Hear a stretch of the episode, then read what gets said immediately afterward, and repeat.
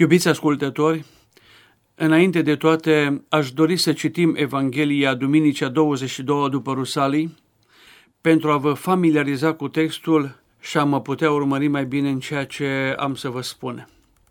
Iată textul Evangheliei. Era un om bogat care se îmbrăca în porfire și în vison, în toate zilele veselindu-se în chip strălucit. Iar un sărac nume Lazar zăcea în fața porții lui plin de bube și-ar fi poftit să se satură din cele ce cădeau de la masa bogatului. Cu toate acestea, înșiși câinii venind, ei îi lingeau bubele. Și-a murit săracul și a fost de înger în sânul lui Avram. Și-a murit și bogatul și a fost îngropat. Și în iad, fiind el în chinuri, își ridică ochii și îl vede de departe pe Avram și pe Lazar în sânul lui. Și a zis strigând, Părinte Avram, ai milă de mine și trimite-l pe Lazar să-și ude vârful degetului în apă și să îmbrăcorească limba, că mă chinuiesc în această văpaie. Dar Avram i-a zis, fiule, adu-ți aminte că tu ți-ai primit pe cele bune în viața ta și Lazar de asemenea pe cele rele. Iar acum aici el se mângâie, iar tu te chinuiești. Și peste toate acestea, între noi și voi, prăpastie mare s-a întărit, încât cei ce vor să treacă de aici la voi să nu poată, nici de acolo să treacă la noi. Și el a zis, atunci rogu-te, părinte, să-l trimiți în casa tatălui meu, că am cinci frați, ca să le dea lor mărturie să nu vină și ei în acest loc de chin. Dar Avram i-a zis, îi iau pe Moise și pe proroci să asculte de ei. Iar el a zis, nu părinte Avram, ci dacă se va duce la ei cineva dintre morți, se vor pocăi. Și a zis, dacă nu ascultă de Moise și de profeți, nici dacă ar învia cineva din morți, tot nu vor crede. Din Evanghelia după Luca, capitolul 16, versetele 19 până la 31. Iubiți ascultători, acțiunea acestei parabole din Duminica 22 după Rusalei așa cum ați putut să vedeți, se desfășoară pe două planuri, aici și dincolo, adică pe un plan terestru și pe un plan de după moarte. De aceea această parabolă poate fi zugrăvită în două tablouri și fiecărui tablou i-am putea da un titlu. Primul tablou ar putea avea ca titlu Existența de aici, fără dialog, iar al doilea tablou ar putea avea ca titlu Existența de dincolo, cu dialog. Cunoașteți toți parabola, ați auzit-o și acum. Istorisirea este simplă și luată ca povestire e ușor de înțeles. Și cu toate că se referă la lucruri de dincolo de această viață, nu par a fi străine de logica și de înțelegerea noastră. Dar toate aceste impresii să știți că le avem doar la prima vedere. Privit în adânc, conținutul acestei pilde ridică multe întrebări și provocări. Este de altfel, și doresc să știți acest lucru toți, singurul loc din tot Noul Testament în care ni se dovedește științific existența sufletului după moarte. De aceea am dat cuvântului meu din această seară explicând această pildă următorul titlu. Argumente raționale pentru dovedirea nemuririi sufletului. Așadar, iată că trecerea noastră de aici are un sens, iar eternitatea de după moarte nu este o poveste a Bibliei sau a Bisericii, ci o realitate cu care toți ne vom confrunta. Dar granița dintre aceste două existențe o formează moartea. Tot ceea ce începe trebuie odată să și sfârșească, să moară. Unele sfârșesc mai repede, altele mai târziu, dar totul sfârșește. Mor și copacii, mor și florile, mor și oamenii, trece și universul. Și odată cu toate acestea trecem și noi dincolo. Să știți că multe din cele de aici trec odată cu noi, iar altele rămân după noi. și în marea trecere, în cele din urmă, toți vom fi uitați. Noi i-am uitat pe mulți și alții mulți, să știți că ne vor uita și pe noi. În cele din urmă, peste tot și peste toate, se va șterne o tăcere adâncă. Mulți cred că atunci și acolo, cu această tăcere, se va încheia totul. Dar să știți, nimic mai amăgitor decât un astfel de mod de a ne cugeta existența și trecerea. Plecăm dincolo, dar să știți că plecăm cu toți cei din jurul nostru. Și nu în ultimul rând plecăm cu faptele noastre. Și acolo se va revela totul, și cu privire la noi, și cu privire la alții. Vom vedea tot ceea ce am făcut, dar vom vedea mai ales ceea ce n-am făcut și ar fi trebuit să facem. Vom vedea și ceea ce am făcut altora, bine sau rău, dar vom vedea și ce n-am făcut și ar fi trebuit să le facem. Vom vedea și cele pe care le-am ascuns, crezând că în veci nu vor fi descoperite. Iar în regretul de a nu fi făcut ceea ce ar fi trebuit să facem și am fi putut să facem. Și atunci pe toate le vom vedea de plin.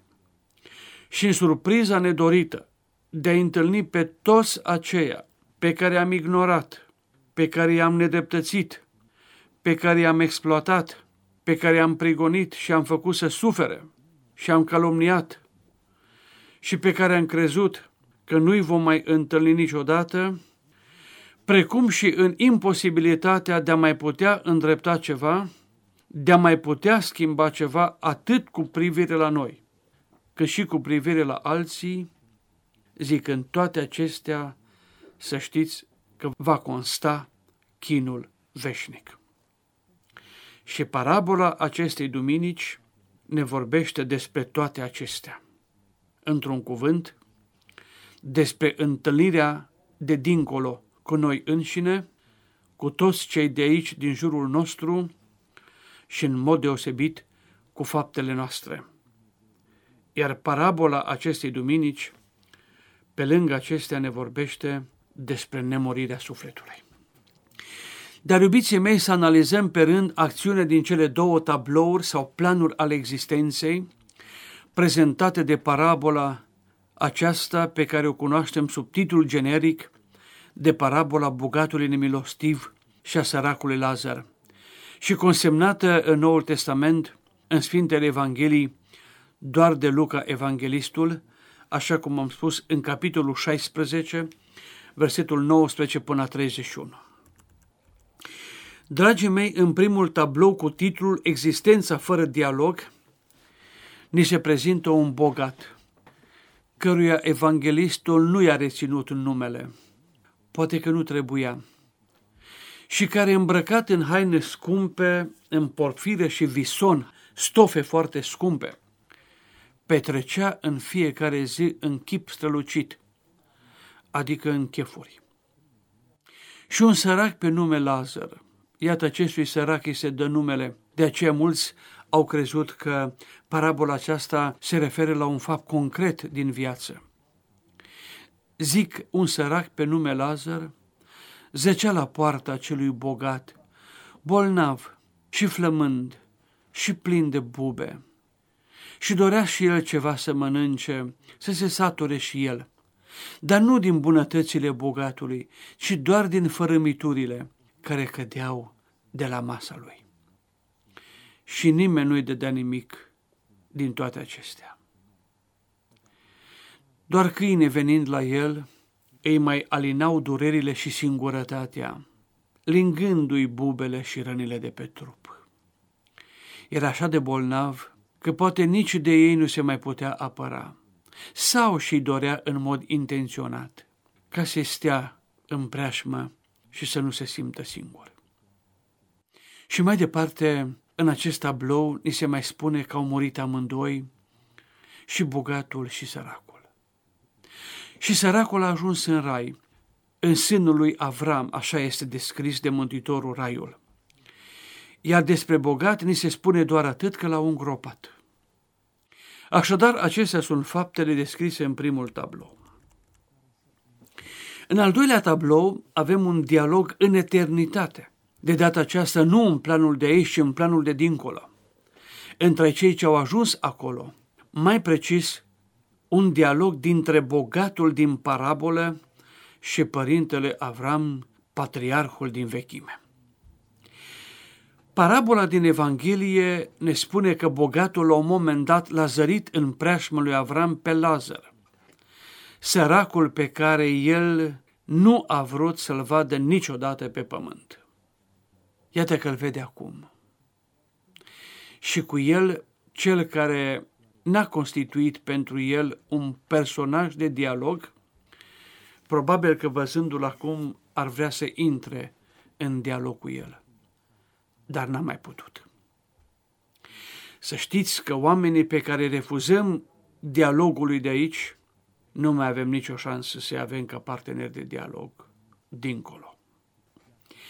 Pe cei care nu-i socotim aici parteneri de dialog, nu vor mai putea să fie parteneri de dialog dincolo, chiar dacă am vrea acest lucru. Și de aici, iubiții mei, începe al doilea tablou cu titlul Existența de dincolo cu dialog. Dialogul se petrece în veșnicie, dincolo de moarte, și o să vedem în ce constă, pe celălalt râm. Și dacă este vorba de un dialog, și acest lucru este important, înseamnă că cei ce îl poartă există, că sunt vii. Numai că acest dialog se poartă în planul existenței sufletului, pentru că el este nemuritor, nu trupul și ca să vedem cât de logică este existența noastră dincolo de moarte, prin sufletul din noi, sau altfel spus, faptul că sufletul e nemuritor, haideți să analizăm modul în care el ni se arată nemuritor.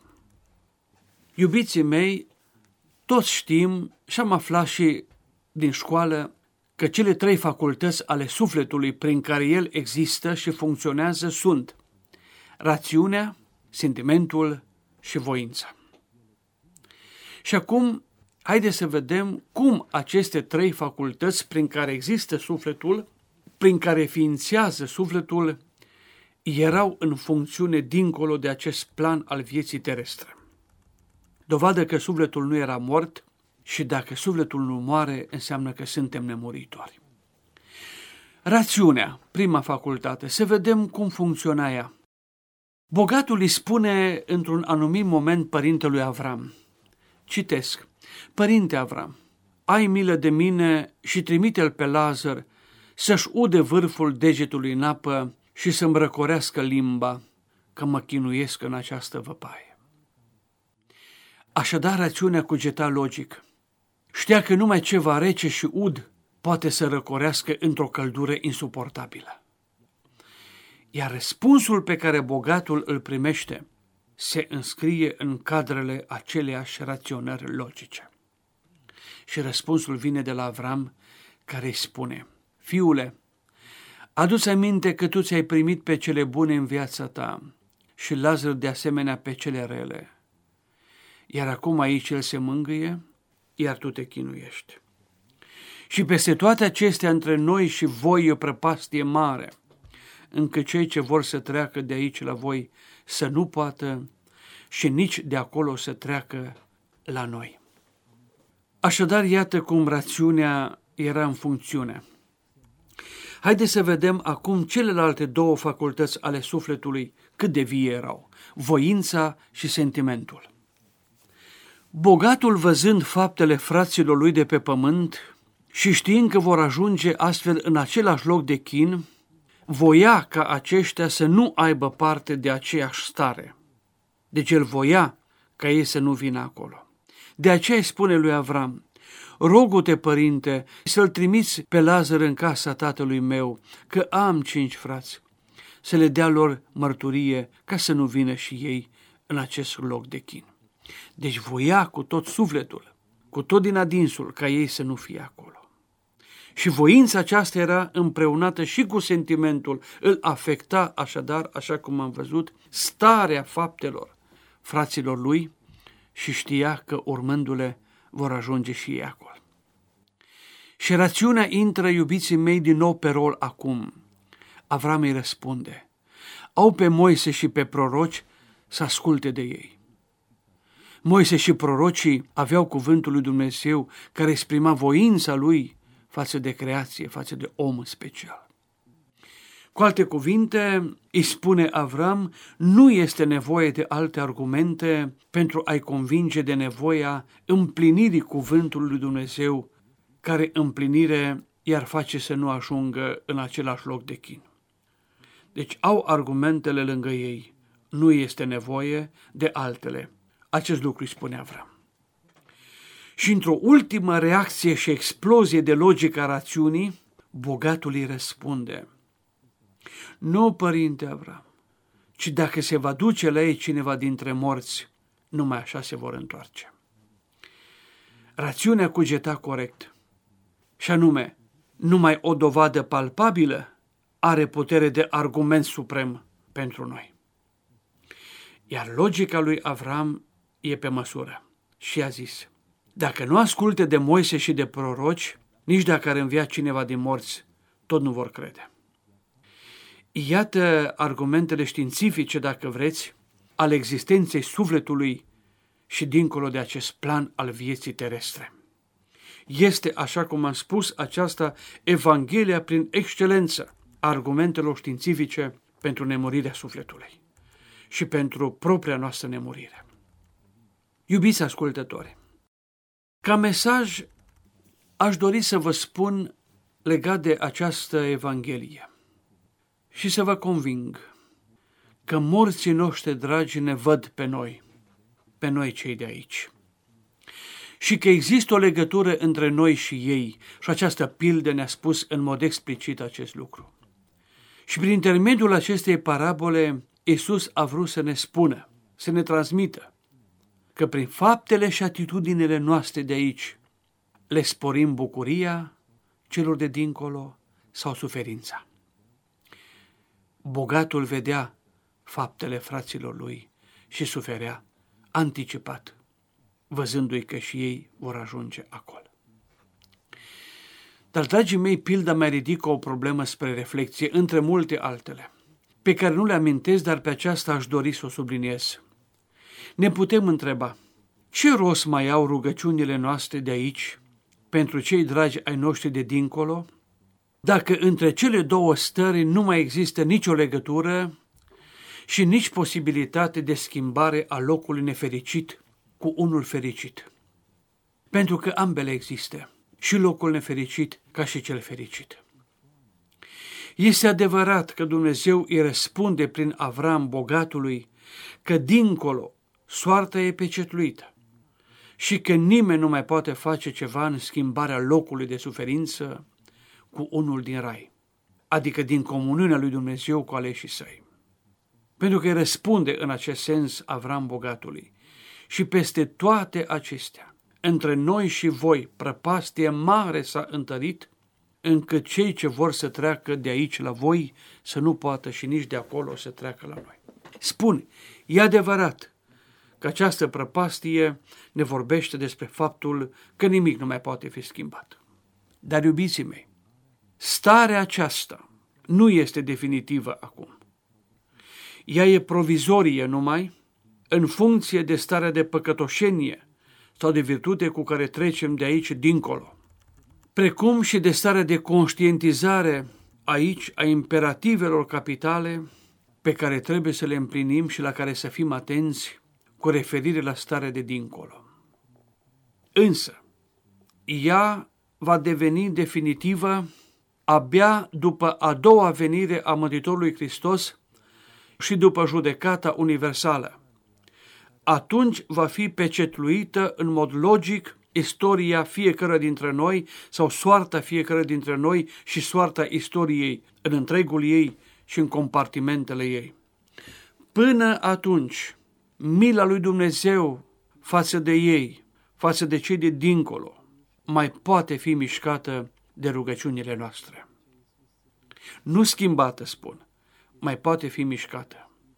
Ei, este adevărat, nu mai pot să facă nimic pentru ei. Dar noi, cei de aici, mai putem să facem ceva pentru ei. De aceea, ei ne văd de acolo, iar noi îi simțim de aici. Prin intensitățile de trăire ale sufletului, care intensități de trăire n-au limite spațiale. Noi comunicăm cu ei, noi comunicăm cei de aici cu ei de dincolo. Și pe acest drum, și acest lucru va juga să-l punem toți la inimă, noi transcedem temporalul, adică depășim temporalul, iar cei de acolo ne împărtășesc eternitatea. Noi încercăm să le dăm astfel un ajutor prin rugăciuni, ajutor pe care ei toți îl așteaptă. Și împreună apoi toți sperăm în mila lui Dumnezeu. Aceasta este relația de comuniune dintre noi și ei. Și acest lucru este reflectat, cum nu este reflectat în nicio altă parte a Noului Testament, în parabola Evangheliei acestei duminici. Și acum, iubiții mei, alte teme spre reflexie din această parabolă. O primă temă pe care am putea o aborda încă ar fi cea legată de legătura dintre pilda aceasta și criteriile judecății universale din Matei, capitolul 25, acolo unde ni se arată că milostivirea față de cel în nevoie este criteriul suprem după care vom fi judecați. Și pilda aceasta ne arată acest lucru. A doua temă. Moartea nu înseamnă sfârșitul, ci continuarea existenței noastre în eternitate. Și a treia temă, morții noștri dragi ne văd și ne simt. Atenție cum ne comportăm față de ei. Bogatul din parabolă îi vedea și îi simțea pe frații lui de pe pământ. Văzându-ne și știind acest lucru, poate încercăm să mai facem ceva pentru ei.